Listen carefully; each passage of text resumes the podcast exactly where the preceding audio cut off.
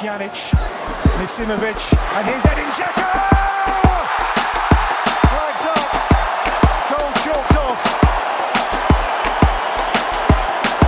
Selektor Bajević nije zaboravio neke stare igrače, ali izgleda zaboravio da pogleda neke nove.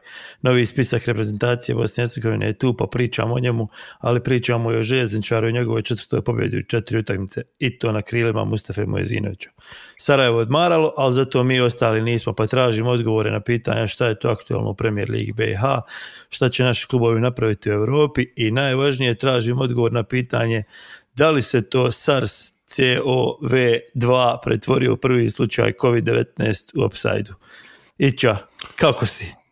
Bojim se, bojim se da imamo prvi slučaj, definitivno. Onaj, kao što čujete, zvučim kao stari Warburg, ako se sjećate tog automobila. E, to je prijevozno sredstvo koje je više ličilo na tank nego na auto, međutim nije to toliko ni bitno u ovom trenutku. Ono što da kažem PVC je, tank, naglasiti. ja. ono što da kažem je da, da je noć bila jako gadna, s puno kašljanja i vjerovatno s temperaturom, tako da danas sam uradio test i sad sam na čekanju. I za, zato smo na Zencasteru isto. Da, prije nego što damo odgovor na pitanje ima li će COVID, e, da, da čisto da objasnimo ljudima da smo zato na audio samo zato što je Ića bolestan, tako da ovaj put YouTube će imati samo, samo neko, neko pokrivalo bez naših glava, jer toliko je Ića bio loš da nismo mogli da ga stavimo na... Mislim, uvijek, uvijek je jedan od nas dvojice ružan, ali da budemo bojica ružni ne ide baš tako da smo odlučili ovako to da uradimo. Dobro da pređemo na stvar prije nego što, što odeš u izolaciju i ne, ne čujemo se 15 dana. Uh, selektor Duško Bajević jutros objavio, jutros danas ovo mi snimamo jel, u ponedjeljak. Pretpostavljamo da će do večeras to Goran pretvrti u, u, u epizodu podcasta, ali dakle jutro se objavio spisak sa 27 imena koja će kon- konkurisati za utakmicu sa uh, Italijom u Firenci, odnosno Poljskom u Zenici na početku septembra. Nema potrebe sada da nabrajamo jel, imena Ića. Ne, nema potrebe. Uglavnom, svi, svi koji zanima ovaj podcast, ja vjerujem da su našli spisak i da su ga pročitali, ako nisu do sad pročitat će ga do večeras, jel? Da, neki ako je najvažnije možda da kažemo koje su to razlike u odnosu na, na onaj prošli spisak koji je bio uh, za utakmicu sa sjevernom, za utakmicu sa sjevernom Irskom ili utakmice sa sjevernom Irskom i Slovačkom, dakle nema očekivano, nema Vedrana Kosevskog i nema uopšte četvrtog golmana, nema Ervina Zukanovića, pretpostavljam zbog povrede jer nije igrao jel, u ovom dijelu. Uh, Da, on je ostaje bez kluba, još- od 1. jula je bez kluba, tako da... Da, ali još uvijek se oporavlja od po- povrede, nedostaje, mislim, i Marko Mihojević, uh, Bojan Nastić, jel tako, i, i- i dok je novo ime na spisku, nedostaje, jel tako, Ismail Prevljak, ako se ne varam, Jeste Smaj Prevljak koji je imao prednost nad Dermednom Demirovićem. da i nema Amara Ra- Rahmanovića iz Sarajeva, s druge strane iz Sarajeva je sad tu Besim Šerbečić, uh, tu je Elvir Koljić, Da, i i to, mislim da Haris Hajredinović nije bio na prošlom spisku, jel tako? tačno. Tako da, prilike je to to. Ajmo na brzinu da vidimo koliko nam je to uopšte iznenađenje i šta znači ovaj spisak Iću. Pa znaš kako, Saša, je spisak mm, ja, u dobrom dijelu sastavljen na osnovu starih zasluga. S obzirom, na primjer, da Francuska liga se ne igra otkad od, od marta mjeseca, s obzirom da je Rade Krunić od, od marta mjeseca do danas skupio koliko, jel, 90 minuta? Dobro, je stalno ulazio, tako da. A dobro, nije stalno mene ulazio. Rade nije- Dobro, mene- dobro, mislim, ja samo navodim sad primjer, hoću da kažem da, da, Da, da, da, da da. spisak nije baziran na, na trenutnoj formi. Trenutnu formu niko ne zna kakva je.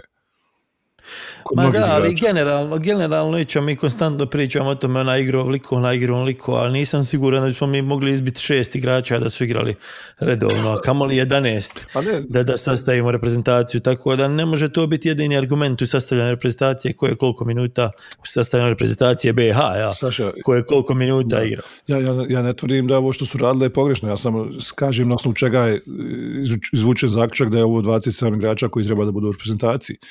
Jer Da. imat ćemo slučaj s Edinom Džekom koji će bukvalno doći iz, iz Dubrovnika na, na utakmicu u, u Firencu, jer su Firenci igra. Da. Razumiješ, znači, pošto u Romi sada pauza trenutno i on je na godišnjem odmoru, on će doći sa godišnjeg odmora na tu utakmicu, to će mu biti prva utakmica, ja mislim. Da, u principu svi iz ovih malo većih liga će Da. u suštini biti. Zato, zato sam to rekao, znači ne u smislu da loš spisak, pogrešan spisak, ovo ne, nego jednostavno nema, ovo, ovo je gatanje, ovo je čisto gatanje i onda kad gataš, onda pokušaš da se osloniš na te neke karte koje su, jel, barem e, prije, dok je stanje bilo normalno, bile te neke sigurne. Znači, sigurni igrači kojima smo mogu vjerovati. Da. Jedna stvar koja je najveća najveća misterija je u stvari zašto nema uh, Ermedina Demirovića koji je bio u formi, koji je za razliku od ostale igrao u Švicarskoj, koji je zabijao golove. Uh, Dušan Bajević će održati nekakvu video preskonferenciju, uh, no nažalost to je nakon našeg snimanja, tako da ne znamo koje je objašnjenje zašto nema Demirovića. Ne vidim nikakvo logično objašnjenje. Jel? Pa ne, mm, mislim, to je ono što kažem, znači forma e, Hođića u Mađarskoj i Koljića u Rumuniji nije neka zastrašujuća bila aman za man, pa, pa da kažeš da su na osnovu formi njih dvojca dobili priliku prije ovoga, prije e, Demirovića. Da. Čak naprotiv, jel, Demirović je taj koji je pokazao najzbiljniju formu i najviše pogotaka postigao i nagrađen tim transferom u Freiburg. Ovaj, tako da, za, da, tako zaista ne znam. To, to je nekako najčudnija, je li tako situacija? Pa dobro, ima tu još, ima tu još situacija, mislim, mi smo i sa pomoćnikom selektora Bajevića, Adnom Čustovićem pričali o slučaju mladog Šabanađevića, da. koji opet našao se na ovom spisku, iako opet i pod vel, njegovo ime pod velikim upitnikom. Zašto? Da, ovo, da podsjetimo slušalce u ovom, u ovom trenutku samo slušalce, ali nemamo gledalaca. Uh, tada nam je Čustović objasnio da je to nagrada za mladog igrača i prilika jel, da trenira u principu sa prestacijom jer znaju da neće konkursat. Manje više parafraziram, ali jer znaju da neće konkursat za, za startni 11 ni za tih 18 neki koji će sudjelovati u svemu tome tako da, ali i dalje je to objašnjenje malo visi obzirom jel, da, da ima puno takvih igrača koji bi mogli na osnovu godina skupljati iskustvo, tako da ne znam koliko opravdano što je ono unutra. E, za mene isto je iznenađenje i preći, iznenađenje, više nije iznenađenje, znao, malte ne sam znao da će tako biti, ali po meni tu treba biti Mario Vrančić koji ima ono što je selektor govorio da će nam trebati ogromno iskustvo u utakmicama za Sjevernom Irskom i nadam se Slovačkom ili, ili ovaj, Irskom.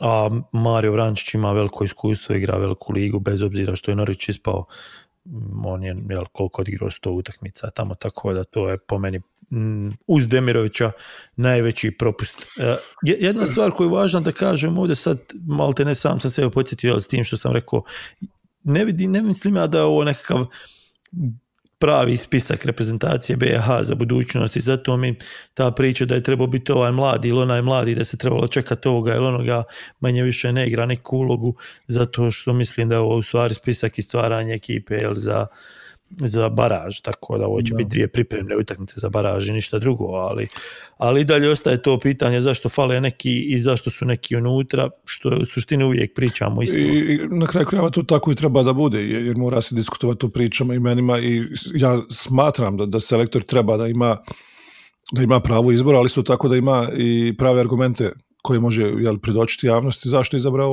ovoga, a nije onoga. Naravno, vidjet ćemo što kaže selektor danas i još ćemo o tome pričati vjerovatno sljedeće sedmice.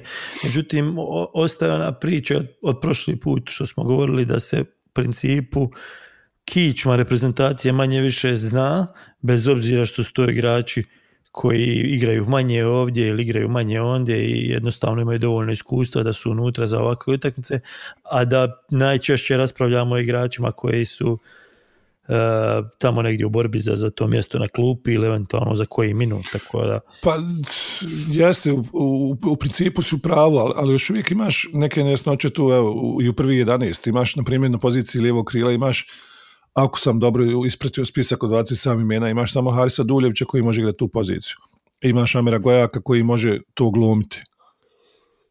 Razumiješ da, da kažem, znači imao Sluku Mijenala koji bi možda bio dobra alternativa na toj poziciji, koji nije pozvan igrač od 24 godine koji ja sa vratio se u Dinamo i koji je dobio priliku i čerašnje pobjede nad Lokomotivom, koji ima sjajnu sezonu za sebe u Sloveniji. E, tako da, kako bi rekao, jako je puno, prvo da kažem, da se slažem s tom ono što se rekao, znači ovo nije konačni spisak, ovo je daleko od konačnog spiska, ovo je više e, mislim da i selektor to tako gleda kao dvije prijateljske utakmice pred baraži, jer nama je baraž u stvari najbitniji u ovome svemu. Ove dvije utakmice su samo šanse da se isproba, da se vidi u kakvom smo stanju. I, i opet, opet se vraćamo ono što sam rekao na početku, znači ovo je, ovo je spisak e, napravljen na osnovu starih zasluga. Ne zato što ne, ne zato što selektor nešto tu pogrešno radio, nego to je jedini način To je jedino na koga se možeš osloniti u ovom trenutku s obzirom kakva je situacija u svijetu i na manjak utakmica brojnih igrača. Da, slažem s tobom da je potpuno nelogično da imamo samo Duljevića koji je pravi na toj poziciji, pravi lijev, lijevo krilo ili kako da ga nazovemo. A, tako da mislim da je to jedno, jedan od promašaja ovog spiska, ali nekako da probamo generalno zaključiti, manje više nema tu sad nekih šokantnih iznenađenja osim tog Demirovića i, i osim tih par imena koja će se boriti za, za mjesto na klupi. Uh, ono što ja mislim da je ovdje selektor pogriješio upravo zbog te činjenice što ti kažeš da je bila korona i da je puno liga se nije igralo i da puno igrača nije ni moglo doći. Mislim, potencira se recimo za Duljevića da nije igrao tako dugo, on nije igrao na, na period prije korone, ali međutim u Francuskoj se jel, nije ni igralo prvenstvo, tako da i ne znamo jel bili igrao, jel je bili napred, bili napredovao ili nešto napravio, tako da ono što mislim, mi smo pričali prije ovoga, prije snimanja i ti si rekao da je ovo uh, ne, nekakva inicijalna reakcija je bila da je ovo alibi spisak, iako smo se kasnije složili da nije. Ja mislim da je ovdje selektor pogriješio što nije napravio alibi spisak. Ja da sam bio, mislim sada smo svi selektori, kako je to obično, ali ja da sam bio na njegovom mjestu, na mom spisku bi bilo 35 imena i, i čisto da izbjegneš mm. svu ovu priču, razumiješ, i da ih onda vidiš na, na nekakvim treninzima, na što to liči, kako to izgleda, sad lupam, jel, cifru od 35 imena, ali razumiješ to što kažem. Jednostavno bi izbjegao ove, ove uh, bespotrebne bespotrebne rasprave oko toga ko je 13. ko je 15. ko je 18. ko je 19. igrač i jednostavno sebe očistio svega toga. Mislim da je, pazi, to zvuči jeli, onako bez muda i kukavički, ali po meni bi to bila najbolja i najlogičnija da, odluka u ovom trenutku. Da, jer to ono kao što ti rekao, ovo je ovo idealna šansa da, da, da sretneš sve te ljudi, sve te igrače, da se upoznaš sa njima, jer nažalost nije bilo prilike da se to uradi u posljednjih pol, pola godine zbog, zbog ovoga covid i ovoga svega. Tako da nije to bezmudno nimalo, da ti pravo kažem, to je čak što više i pa možda bilo jedino ispravno. Ali eto, tako je kako je. Imamo tu situaciju sada da imamo jeli, jedno lijevo krilo, imamo tri desna beka između ostalog na spisku, imamo u veznom redu imamo Duljevića i Bešća koji su na posljednjih 30 utakmica, čini se sam pročitao podatak, odigrali zajedno 230 minuta. Da. Tako da, mislim, ok. Ok, vidjet ćemo. Dobro, potom, da, da. Uh, još jednu stvar koju možda trebamo, nećemo je razriješiti, ali nekako moja pretpostavka je to, dakle, puno se pričalo o, o Denisu Hadžikaduniću i o Anelu Ahmed Hođiću. Ahmed Hođiću, pardon, e, kao budućim reprezentativicima i očekivali su neki da će oni biti na spisku, ali moja je pretpostavka da on prosto nisu na spisku jer nisu završeni papiri. Jer Hadži Kadunić je pre nekoliko dana pristao da, da. da igra za reprezentaciju, a, Anel u suštini još uvijek nije to zvanično potvrdio, tako da vidio sam i neke izjave njegovog oca koje je bolje ne komentarisa, tako da... Znaš šta, da, možda je jako bitno da se prokomentarišu, jer ovo, ovo što njegov otac radi je toliko pogrešno i toliko, kako bih rekao, toliko, to, toliko, toliko im se to gadi da ne mogu pisati jednostavno. U, znači- u principu je to savršen primjer roditelja u, u, u modernom futbalu, ne znam kako da, da opišem, da. dakle da, da ne idemo sad toliko, to je posebna tema koju možda možemo raspravljati jednom, ali a pogotovo u BH futbalu, tako da, ali ono što, što, što nam ne treba je take priče, ali i malte ne prijetnje da, da, da da neću igrat, mislim. Dobro, ono, ono što ne, naši slušalci možda ne znaju, to je da, da je otac našeg fantastičnog stopera, odnosno kažem našeg, nije još naš, ali eto, igrača bosansko-hercegovačkog porijekla, Anela Ahmedođića, njegov otac je znači poznat po tome što ide po, po socijalnim medijima i ostavlja komentare e, pod raznim jeli, nikovima i pseudonimima i međutim jako je lako pročitati da je on u pitanju jer ne znam ako ste vidjeli u zadnju njegovu poruku na, na bosanskom, tako isto piše i švedski, znači i bez tačke i bez zareza i sa velikim slovom gdje stigne, ali dobro, to je samo manje bitno. Što da kažem, to je jedan čovjek koji jednostavno živi kroz svoje dijete i koji smatra da njegovo dijete je najbolji igrač na svijetu i da se razumijemo, Anel je strašan igrač.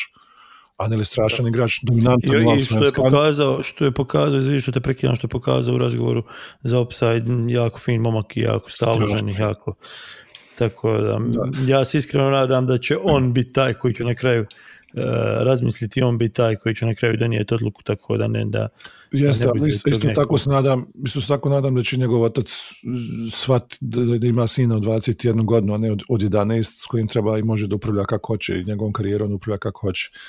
Naravno. Jer, ako je do sada to bilo konstruktivno, počinje polako biti destruktivno. Kada ti, kad ti nastupaš javno, kada ti izjavljuješ glupost kao, kao što je sad izjavio, kao zadnji vozi uskoro odlučite se što želite i tako to. Mislim, halo. Dobro, prije nego što znači zaključimo priču, još jednom da ponovimo, Duško Bajović objavio spisak 27 igrača na njemu, a, reprezentacija Bosne i Hercegovine 4. septembra igra prvu utakmicu Lige nacija a, na Artemio Franki stadionu u Firenci, a onda tri dana kasnije e, na Bilnom polju gdje se ponovo igrati ozbiljan futbal nakon dugo vremena, evo, bi trebali ugostiti reprezentaciju Poljske. Da. Šta će biti od svega toga, kako će biti, hoće li se tu utakmice igrati, na šta će sve to, kako će to sve izgledati, tek treba da vidimo. Dobro, vraćamo se Premier Ligi Bosne i Hercegovine. Vratila nam se reprezentacija, Premier Lige nam nigdje nije išla, dožgurali smo još do četvrtog kola i pokušat ćemo opet držati onaj koncept da nas ne ruže, dakle, derbi kola u, Banja, u Banjoj Luci ili Banja Luci. Banja Luci. kaže. tako je, banjo Borac. Luci, balam, balam. Borac Zrinski 1-0. Da. Šta smo gledali, šta smo vidjeli, evo nekako iz tvoje te neke trenerske perspektive, hajde prvo. Uf, odmah, odmah teško pitanje. E, vidjeli, smo, vidjeli smo, nažalost, u stvari, nažalost, ja sad kažem, nažalost, iz moje tačke gledanja, jer sam imao Zrinski kao favorita za osvajanje titule, ali vidjeli smo još jednom Zrinski koji je ostao nedorečen u, u zadnjoj trećini terijena, znači bez uslo- uslovno rečeno, bez ikakvih ozbiljnijih prilika, čitavi 90 minuta, znači tvrda postavka Žižovića kao i uvijek, e, milion nekih centar šuteva s desne strane, ja mislim Čorluka imao ne lažem ako kažem najmanje 30 upućenih centar šuteva u 16 metara gdje je bilo bio jedan igrač, mladi Mašić, tek zadnjih možda desetak minuta, 15 kada je ušao i, i Petar Kunić, tada je to malo izgledalo eto, malo bolje, međutim vidjeli su ostali bez ikakvih šansi, dok je Borac odigrao onako koliko, koliko može i kako zna, Zilkić na lijevom krilu odličan, Stojan Vranješ strilac jedinog gola i dok je Zakarić na primjer još uvijek, još uvijek se traži, imam osjećaj Goran Zakarić na, drugoj, na drugom krilu. Da te uhvatim kad si već tako rekao i tako spomenuo da je Borac odigrao koliko može, nekako opet to izgledalo da se Borac prilagodio Zrinskom, potpuno prepustio loptu, neću sad baš reći povukao, mada je Žižović jel, iskoristio tu, tu riječ destruktivno, što je, što je poprilično zabolilo, rekao bih, ovaj, Vladu Jagodića da, da se Borac destruktivno i defanzivno postavio. Međutim, je li to stvarno to što ti kažeš da je Borac igrao onoliko koliko može jer je procijenio da je Zrinski bolja ekipa od njega? Ne, nego smatram da je, u stvari, ovo je samo moje mišljenje, ali stekao sam dojam da je Vlado Jagodić shvatio da Zrinsko možemo slobodno dati loptu, da bi on nama otvorili svoju zadnju trećinu terena, da bi mi mogli igrati na kontre, jer su totalno bezopasne. E, Da, da, Zrinskom treba prostor za, za njihova krila, da oni se probijaju, da oni, razumiješ, treba im livade, što se kaže, znači da mogu ići u dubinu, a kad im gusneš dole za svoju polovicu terena, onda imaju problem. I to se pokazalo od, od Olimpika do, do, evo, do borca. Oni nikoga, ni, nijednu utakmicu nisu bili u podređenom položaju, znači da je protivnik imao više lopte, da je protivnik njih- napadao i što imamo kao rezultat toga, imamo odličan posjed, ogroman posjed, ali bez šansi, bez golova. Da, čak mislim da su oni imali posjed, posjed već i u svim utakmicama, da su čak imali Ovo ćemo preko A, 60% više- ja mislim protiv borca. Da i nekako više, ne mogu baš reći šansi, ali više prilika da stvore šanse i više puta su ulazili u zadnju trećinu i stvarali nešto, ali, ali to to nešto Saša. nije bilo ništa konkretno. Da, to je jako jalovo, mislim jalova ta neka ofenziva i tu fino izgleda ovako kad se čita statistika, no ti, ti si Barcelona, jel, po statistici. Da. Ali u praksi nema, nema, nema pojena. Četiri boda imaš nakon četiri utakmice. To je premalo. Da, i koliko su zabili jedan gol, ako se ne varam, tako. ne. Pa dali su Olimpiku i ne znam da li su Šikomi dali šta. To je to, mislim, Olimpiku taj jedan. Pa da. I to na, na, na, na muku. Uh, ajde se malo vratim na početak i na onaj gol Vranješa. Poprilično naivna reakcija, rekao bih. Uh, Čorluke. obrane, Zrin, obrane Zrinskog, pogotovo Čorluke, da. Ma da, ma ne znam. Kako, kako, kako? Pa ono, ono, ono je znači, školski primjer kako ne treba da se igra odbrana. Ti- Ti gledaš loptu i ostavljaš kako ti rekao, sad mislim da možemo to vizualizirati našim slušalcima, ali desni bek Zrinskog je išao u duel s leđa Zilkiću, ali nije išao da, da, da ga drži okrenutim leđima na svom golu, nego išao na, Njegov mu ostavio i prostor. da, on išao na loptu, ono konta ja ću presjeći loptu, ono što bude, međutim Zilkić je, mislim, na tim, u tim situacijama strašan igrač, varka tijelom i onda su Čorluku tražili po Banja Luci, ono, Ali, ali znaš što je još su meni ostalo nekako upečatljivo? U, u redu Ziljkić je napravio vrhunski potez, Čorluka je ispao potpuno bespotrebno i glupo i naivno. Međutim, on, je- Ziljkić je opet istrčao neki 25 metara, jel, sjekao unutra. Bukvalno je to bila nekakva polukontra, ali ne znam kako bi to nazvao. Izgledalo je kao polukontra ili kao kontra. Međutim, slaba reakcija i oba stopera, ili ajde, oba stopera, ali opet nije se ni vratio, ni, ni zlomislić na vrijeme, nije ni na vrijeme, ni, niti je napravljena nekakva, razumiješ, nije se popunila ta rupa koja je stvorena u sredini, nego je tamo ostavljen Vranješ potpuno sam i to je trajalo, to je trajalo Da, da. 5 sekundi ili 7 sekundi, što je malo previše ostavljenog vremena i prostora za takvu ekipu. To je u stvari možda i najveća mana naš, naše, naše lige. Mi kažemo igra se sport futbal u našoj ligi. E, I jeste, igra se sport futbal jer se igra reaktivni futbal. Znači igra se na reakciju, ne igra se e, na akciju. U ovom je slučaju trebalo to da, da, ne, da, da ne nastane uopšte, znači da, da Čorluka ostane znači, samo smiren i ti onda držiš svoju četvorku koju smo pričali, znači zadnja četvorca igrača zna, jel, odbranbenoj liniji, ne pucaju. Znači nema prostor. Dokle god je četiri igrača ispred golmana, jako, jako malo golova se prima. To, to ima i, i, kroz sve moguće statistike sa svjetskih evropskih prvenstava i sa svih nekih drugih takmičenja, to je dokazano. Znači, nemoj se prodavati, nemoj, se, nemoj ispadati jeli, da, da te ljudi prolaze bez veze i sve će biti okej. Međutim, od zakazal stoper, prvo što su trebali pričati sa Čorlukom, znači polako, ostani tu gdje jesi, ne zaliječi se i automatski ti pokrio taj prostor, do te situacije dolazi. E, kad do te situacije dođe, e onda je ono, e, ajmo sad igrat heroja, sad ću ja istrčat, pa ću ja nešto pokušati da, da ukližem, da ovo, da... ono. Ne, go- tad je, tad je već prekasno, tad je već dovedeš situaciju, eto kao što on doveli, da, da iz- u principu iz prvog ozbiljnijeg napada borac im da nego. Četiri utakmice je Ždrinski, jedna pobjeda, poraz u gradskom derbiju, poraz od borca. Kući nisu uspjeli dobiti utakmicu koju su... Čujem te da otvaraš lijekove tamo. Ovo se ne, lete zagrlam je. Što se cucla, ako me čuješ da Dakle- cuclaš, da znaš što cucla. Zrinski je u problemima, ali da li bi to trebalo znači da je i Mladen Žižović u problemima, odnosno da je njegov posao u pitanju? Pa svakako. Svakako. Misliš da nema dovoljno kredita ili kako to da nazovemo da, da, da ostane da, da mu daju priliku Zrinskom da pokuša da vrati ovo na nekako na nekakav jer ono što, što sam i prošli put govorio Zrinski je i prošlu sezonu dosta loše krenuo i dosta slabo i- igrao i Uvijek. dosta malo zabijao ako isključimo Europu jer oni sad igraju u Europi tako da ovaj koliko je u stvari šta misliš u nekim postocima ajde da, da probamo to numerisati koliko je u opasnosti e, Žižovića posao, odnosno koliko je sigurno da, da, da on ostaje na klupi. Vidi, evo, sad, sad sam upravo ušao da vidim s kim igraju sljedeće, vidim da igraju sa Slobodom Da. i onda idu u goste Železničaru. E, sve ispod četiri boda u ove dvije utakmice su vjerovatno u, u, jeli, u njihovoj nekoj toj knjizi pretpostavki neuspjeh. A isto tako da. Evropa im počinje čini mi se 27. igraju prvu utakmicu, ako se ne varam, 27. augusta. Tako da će ovisiti dosta i o Evropi, o tim utakmicama tamo. V, v, on je u problemima. On je u problemima, već vidio ono nakon utakmice s Veležom, nakon poraza u gradskom derbiju, da su i dočekali ti, ti navijači i da je bilo kritika na račun njega igrača i to sve. Tako da osmo mjesto nakon četiri kola, osam bodova iza prvoplasiranog, to je jako jako puno manje od onoga što su oni očekivali, vjerovatno. Sarajevo ovo, ovo kolo odmaralo, jel, utakmica sa Olimpikom je odgođena po, po zahtjevu Sarajeva.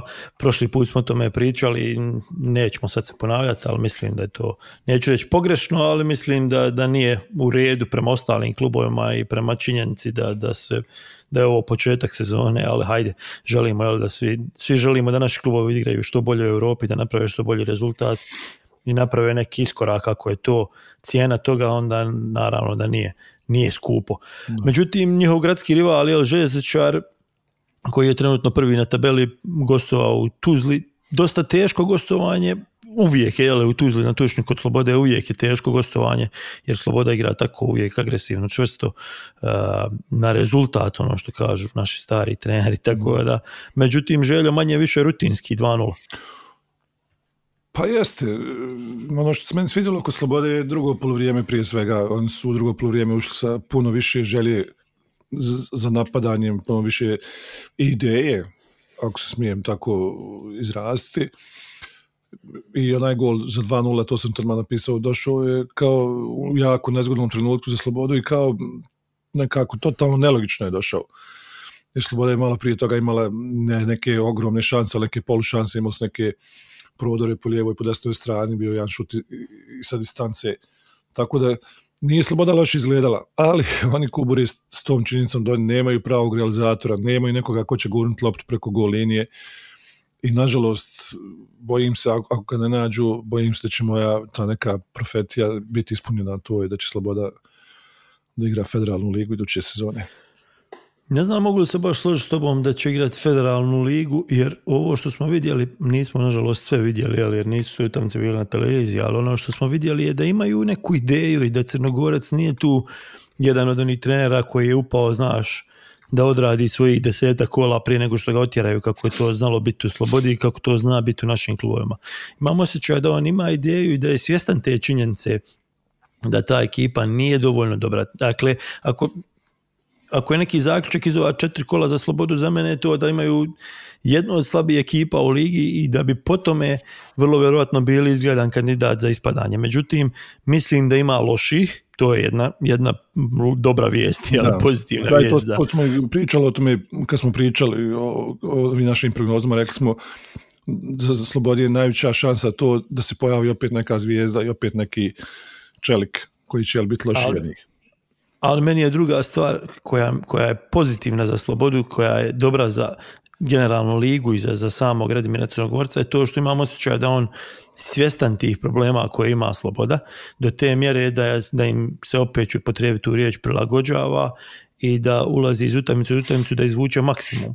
E, to što je nekad maksimum izgubiti od želje 2-0 za ovu ekipu je nažalost to, to je njegova realnost, međutim kao što sam rekao oni su se postavili dosta dobro, izgledali su dosta disciplinovano, nije bilo puno nije puno bilo gluposti da tako kažem, iako su i, i od borca i ovdje izgubili na nekako ne, nekako rekao bih čudan način, međutim uh, hoću da kažem da su nivo iznad onoga što sam ja očekivao kad je u pitanju i taktička priprema utakmica i kad je u pitanju generalno uh, spremanje za, za protivnike i zato imam nekakvu pozitivnu sliku slobode iz ovoga što smo do sad vidjeli, pogotovo ono što su jel, pokazali protiv mladosti da su u stanju da, da dobiju utakmice koje moraju dobiti da bi ostali u ligi. Da.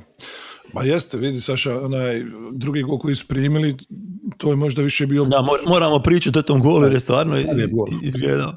Ali, ali nisam siguran e, da li to bio, kako bi rekao, umor ili je to bila neka nehrabrost ili loše taktika, loša taktika od strane Gradimira Crnogorca, jer oni su izašli jako visoko u pressing sa 4-5 igrača i to ok, to je sve super. Međutim, problem je u tome što ostatak ekipe, znači zadnja linija nije pratila, zadnja linija se povukla, ostavila je prostor između pres linije i sebe neki 30-40 metara, i tu je došao da, to, to, to što ti pokušavam reći kroz ovo, mislim, oni imaju neku ideju, on je na, na, na 20 minuta do kraja pokušao napraviti neki pritisak, pokušao da. napraviti nešto da, da napravi problem željezničaru, međutim, jel, nedostatak kvaliteta mu je stvorio rupu od 40 metara i to što njemu, njemu taj pritisak ne može praviti 11 igrača. Da, e, onda, Ali hoću da kažem da ima ideju kako da napravi nešto, samo nema čim. E, pa onda imamo problem, Saša, jer e, ne broje se ovdje ideje i, naravno, naravno. i kako se kaže ono umjetnički dojam, nego se broje bodovi.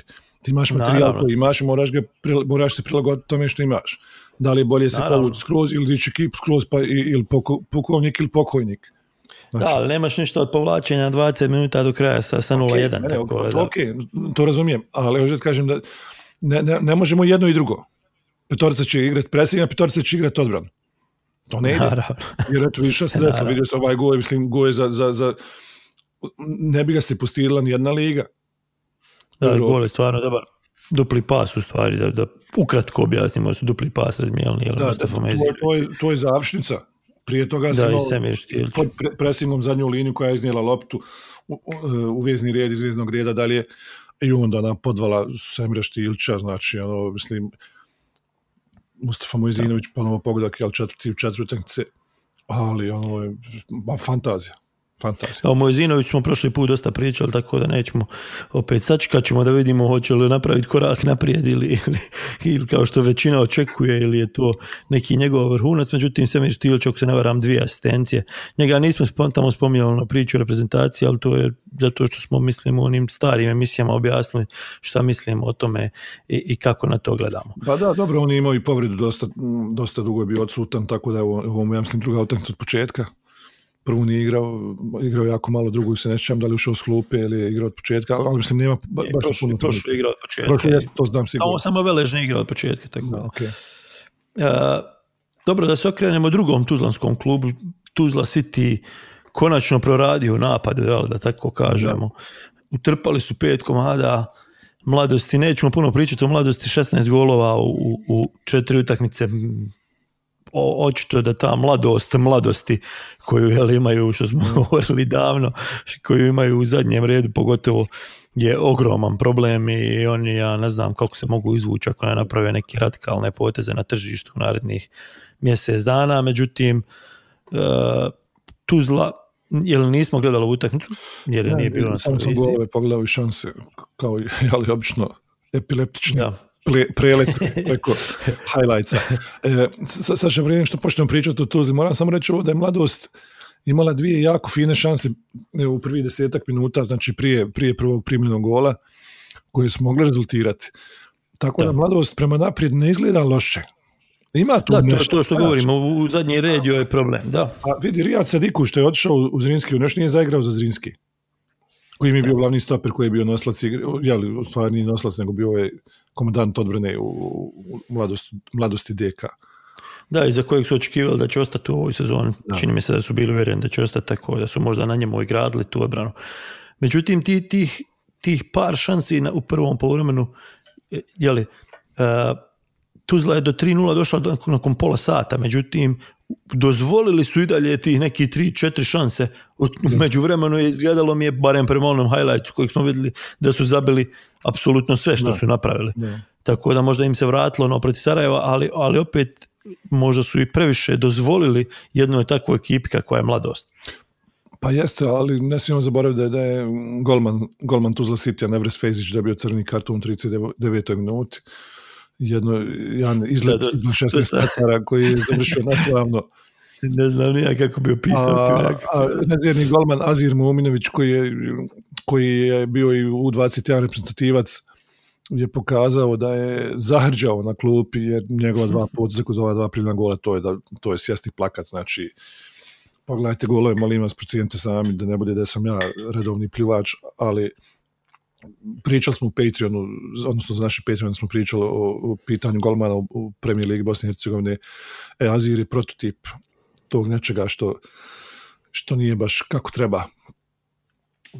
Dobro, Tuzla se malo ust- ustabili, stabilizovala kad je u pitanju tabela, dakle šest bodova. Jeste, i ono, Četiri i- ono što je jako bitno, Saša, reći to je da, da imaju pet različitih strijelaca u ovoj utakmici, znači postigli, golove su postigli svi centarfori, odnosno ne svi, ali, ali trojica, Ubi Pari Pramić i, i Bađi, strijelac je bio i Crnkić, ali povratnik u tu ekipu i Veznjak Maksimović, tako da to je jako dobro što su tako raspodijelili A strijelac. da, u principu sve im se vratilo što, što, im, što, im nije, što im nije došlo protiv Sarajeva, tako da Uh, ali eto, možda im nije najpametnije da im se ovdje vratilo, jel, Da. protiv najslabije ekipe lige. A da, mislim da je Zlatan Alić tako nešto slično rekao, da bi radije volio tri puta po 1 da je pobijedio ove druge utakmice, nego da je natrpao jednu mladost. Ali eto, dobro, što je, svaka utakmica nosi tri boda, Šuti. tako da Dobro, tri, tri boda nije osvojio široki brijeg ovaj put, oni su gostovali kod radnika, opet su vodili 1-0, djelovali kao bolja ekipa, onda primili gol u završnici i, i, i spustili još dva boda, dakle nakon Veleža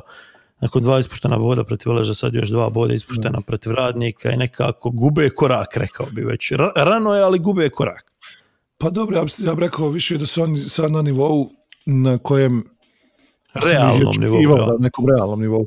E, ono što se vidjelo to je reakcija Slavka Petrovića, trenera radnika koji je povukao ekipu na svoju polovinu od prve minute i zatvorio je prostore koje je širokom dozvoljavala i Tuzla i Velež e, znači da Alen Juril ima ono što se kaže slalom stazu na, na, na ofenzivnoj polovini tako da je povukao ekipu, ugušio je taj prostor koji, koji široki traži, znači za kontre i osim one jedne situacije kada ja mislim Cipetić prošao po desnoj strani, tražio svog saigrača u, Petercu, nije bilo baš nekih vele šansi na taj način, znači na te kontri, pol kontre.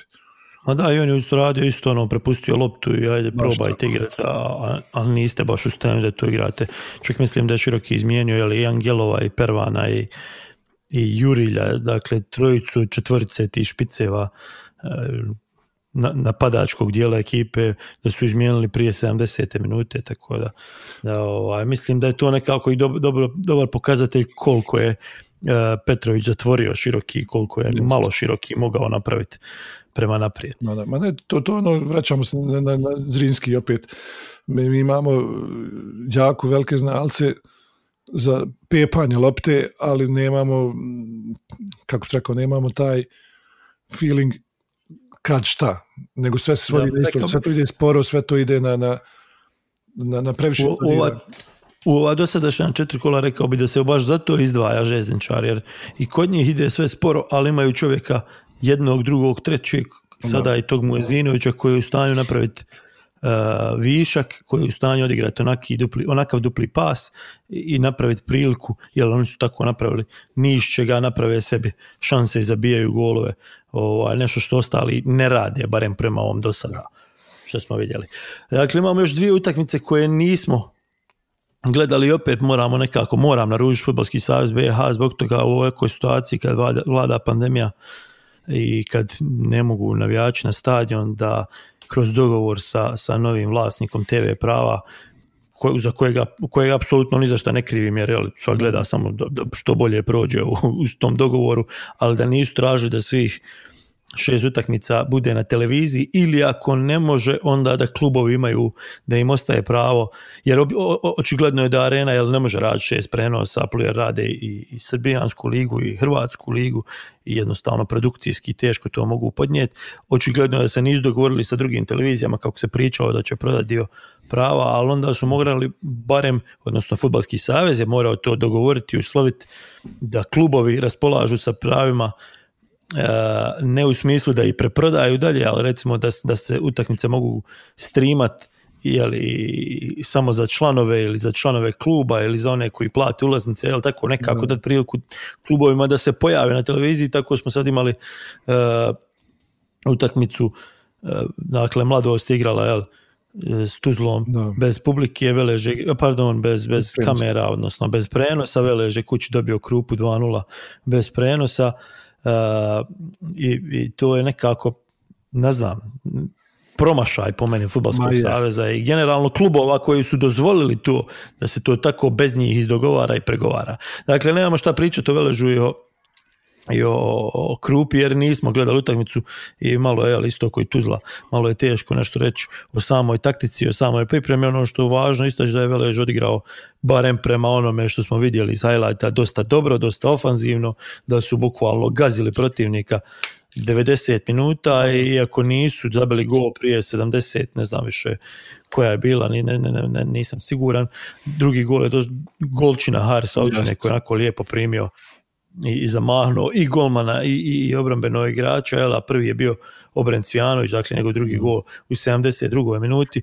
Uh, ono što onako bez gledanja mogu reći čime mogu biti zadovoljan kad sam kao Veležov navijač u pitanju je to da je Velež odradio jednu rutinsku utakmicu protiv protivnika protiv kojih se to očekuje kod kuće, a to nisu prošle sezone radili i to je nekako upgrade u odnosu na prošlu sezonu.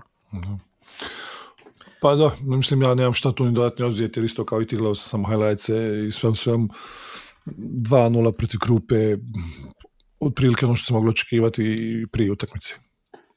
Dobro, to bi bilo, je bilo to što se tiče uh, prošlog kola i reprezentacije, dakle čeka nas još jedna uzbudljiva sedmica, evo, uh, kad je u pitanju klubski futbal, iako ovaj put nema kola u srijedu, naši klubovi počinju nastupe u Europi, Sarajevo uh, nastupa u Velsu igra se utakmica, ako se ne varam, na Cardiffovom stadionu. Uh, to je u srijedu u 20 sati. Protivnik je Quay Nomads, prvak Velsa, prvi put u istoriji. Da kažemo da očekujemo da će Sarajevo proći malo reći, ali jednostavno... Znaš šta, ne, ne, ne, bih bio baš tako samoviren kao ti, ti sad to rekao. Pazi, nisam, nisam rekao da su favoriti, nisam rekao da, da, da ne, ali da očekujem da prođu i da trebaju da prođu prvo pretkolo u ovakvoj situaciji, jesam. Dobro, ne, to je okej, okay. ti imaš pravo na svoje mišljenje, ja ti ga ne branim, međutim, ja, no, nakon osnovno onoga što sam vidio od Sarajeva do sada, ja bi se zabrinuo, jer ja se, ja se ne bojim igračke kvalitete, znači to, kvaliteta bi trebala biti na strani na stran našeg tima i to sve. Međutim, otići tamo u Vels i biti spreman na, na, na, tuču, jer ovo da bude tuča, Saša. To će da sjevaju klizeći startovi u, u koljena, što se kaže, i, i šta ti ja znam, laktovi, to sve. Uđi li se u tu utakmicu sa lako ćemo, imat će veliki problem. Apsolutno neće biti lako i apsolutno ne vidim Sarajevo kao favorit. Jednostavno, mislim da trebaju sebi staviti imperativ da se ovo prođe, konačno da se prođe jedno pretkolo i da se napravi jedan korak naprijed. To je to, to je jedino što sam mislio iz, iz nekakve te perspektive, a iz perspektive protivnika i perspektive utakmice same, mislim da će biti jako teško i puno teže nego što mnogi misle, ali i dalje mislim da se to može odraditi. Uh, što se tiče ostalih klubova, oni počinju od 27. tako da je samo Sarajevo odmaralo ovo kolo. Uh, oni nisu igrali s Olimpikom, naredno kolo igraju sa, sa, pardon, sa sa Veležom. Da. I, Inače, i naredno kolo... Ja mislim po znakom pitanja, vjerovatno, Saša, šta ti misliš? Ja, zavisi, zavisi hoće li se Sarajevo plasirati, jer poslije toga trebaju putovati opet, tako da sve je moguće. Ali mislim da moraju negdje uglaviti tu utakmicu, jer previše je bilo da preskoče dva kola uzastopno, ne znam. Ne sjećam se da se to prije dešavalo. Pa eto, vidjet ću. U svakom slučaju, ovo kolo počinje već u petak, želju dočekuje mladost, u subotu igraju široki brijeg borac, Zrinski dočekuje kući slobodu, onda u nedjelju Krupa Radnik, Tuzla, Olimpiki, trebao bi nam derbi biti ali Sarajevo Velež, ali, ali vidjet ćemo hoće li to biti tako. E, šta je još važno spomenuti je da je počelo žensko prvenstvo, obećali smo da ćemo koliko toliko pratiti e, šta se dešava, dakle odigrane su tri od četiri utakmice prvog kola premijer lige za žene, SFK Sarajevo koje je podiglo 18. titulu za redom, je otvorilo novu sezonu pobjedom nad Iskrom iz Bukojna sa 6-0, Emina u Mostaru istim rezultatom savladala Fortunu i na kraju imamo radnik Modrića 4-1, 26. augusta će biti odigrana utakmica u Brčkom lokomotiva Banja Luka. Počela su i prva liga federacije i prva liga Republike Srpske, međutim dosta je rano u Republike Srpskoj, dva kola već, već niko nema sa, sa šest bodova, tako da mogla biti jedna od onih standardnih sezona gdje niko neće u, u, u premier ligu. Uh, vamo na drugoj strani jedinstvo je, mislim, dobilo obje utakmice i oni su nekako uh, ti koji se, rekao bih, guraju kao jedan od favorita. Uh, dvije utakmice je dobilo i Posušje, dvije utakmice je dobio i Rudar iz Kaknja i, i ovaj novi prvoligaš uh, NK Vis Simbao.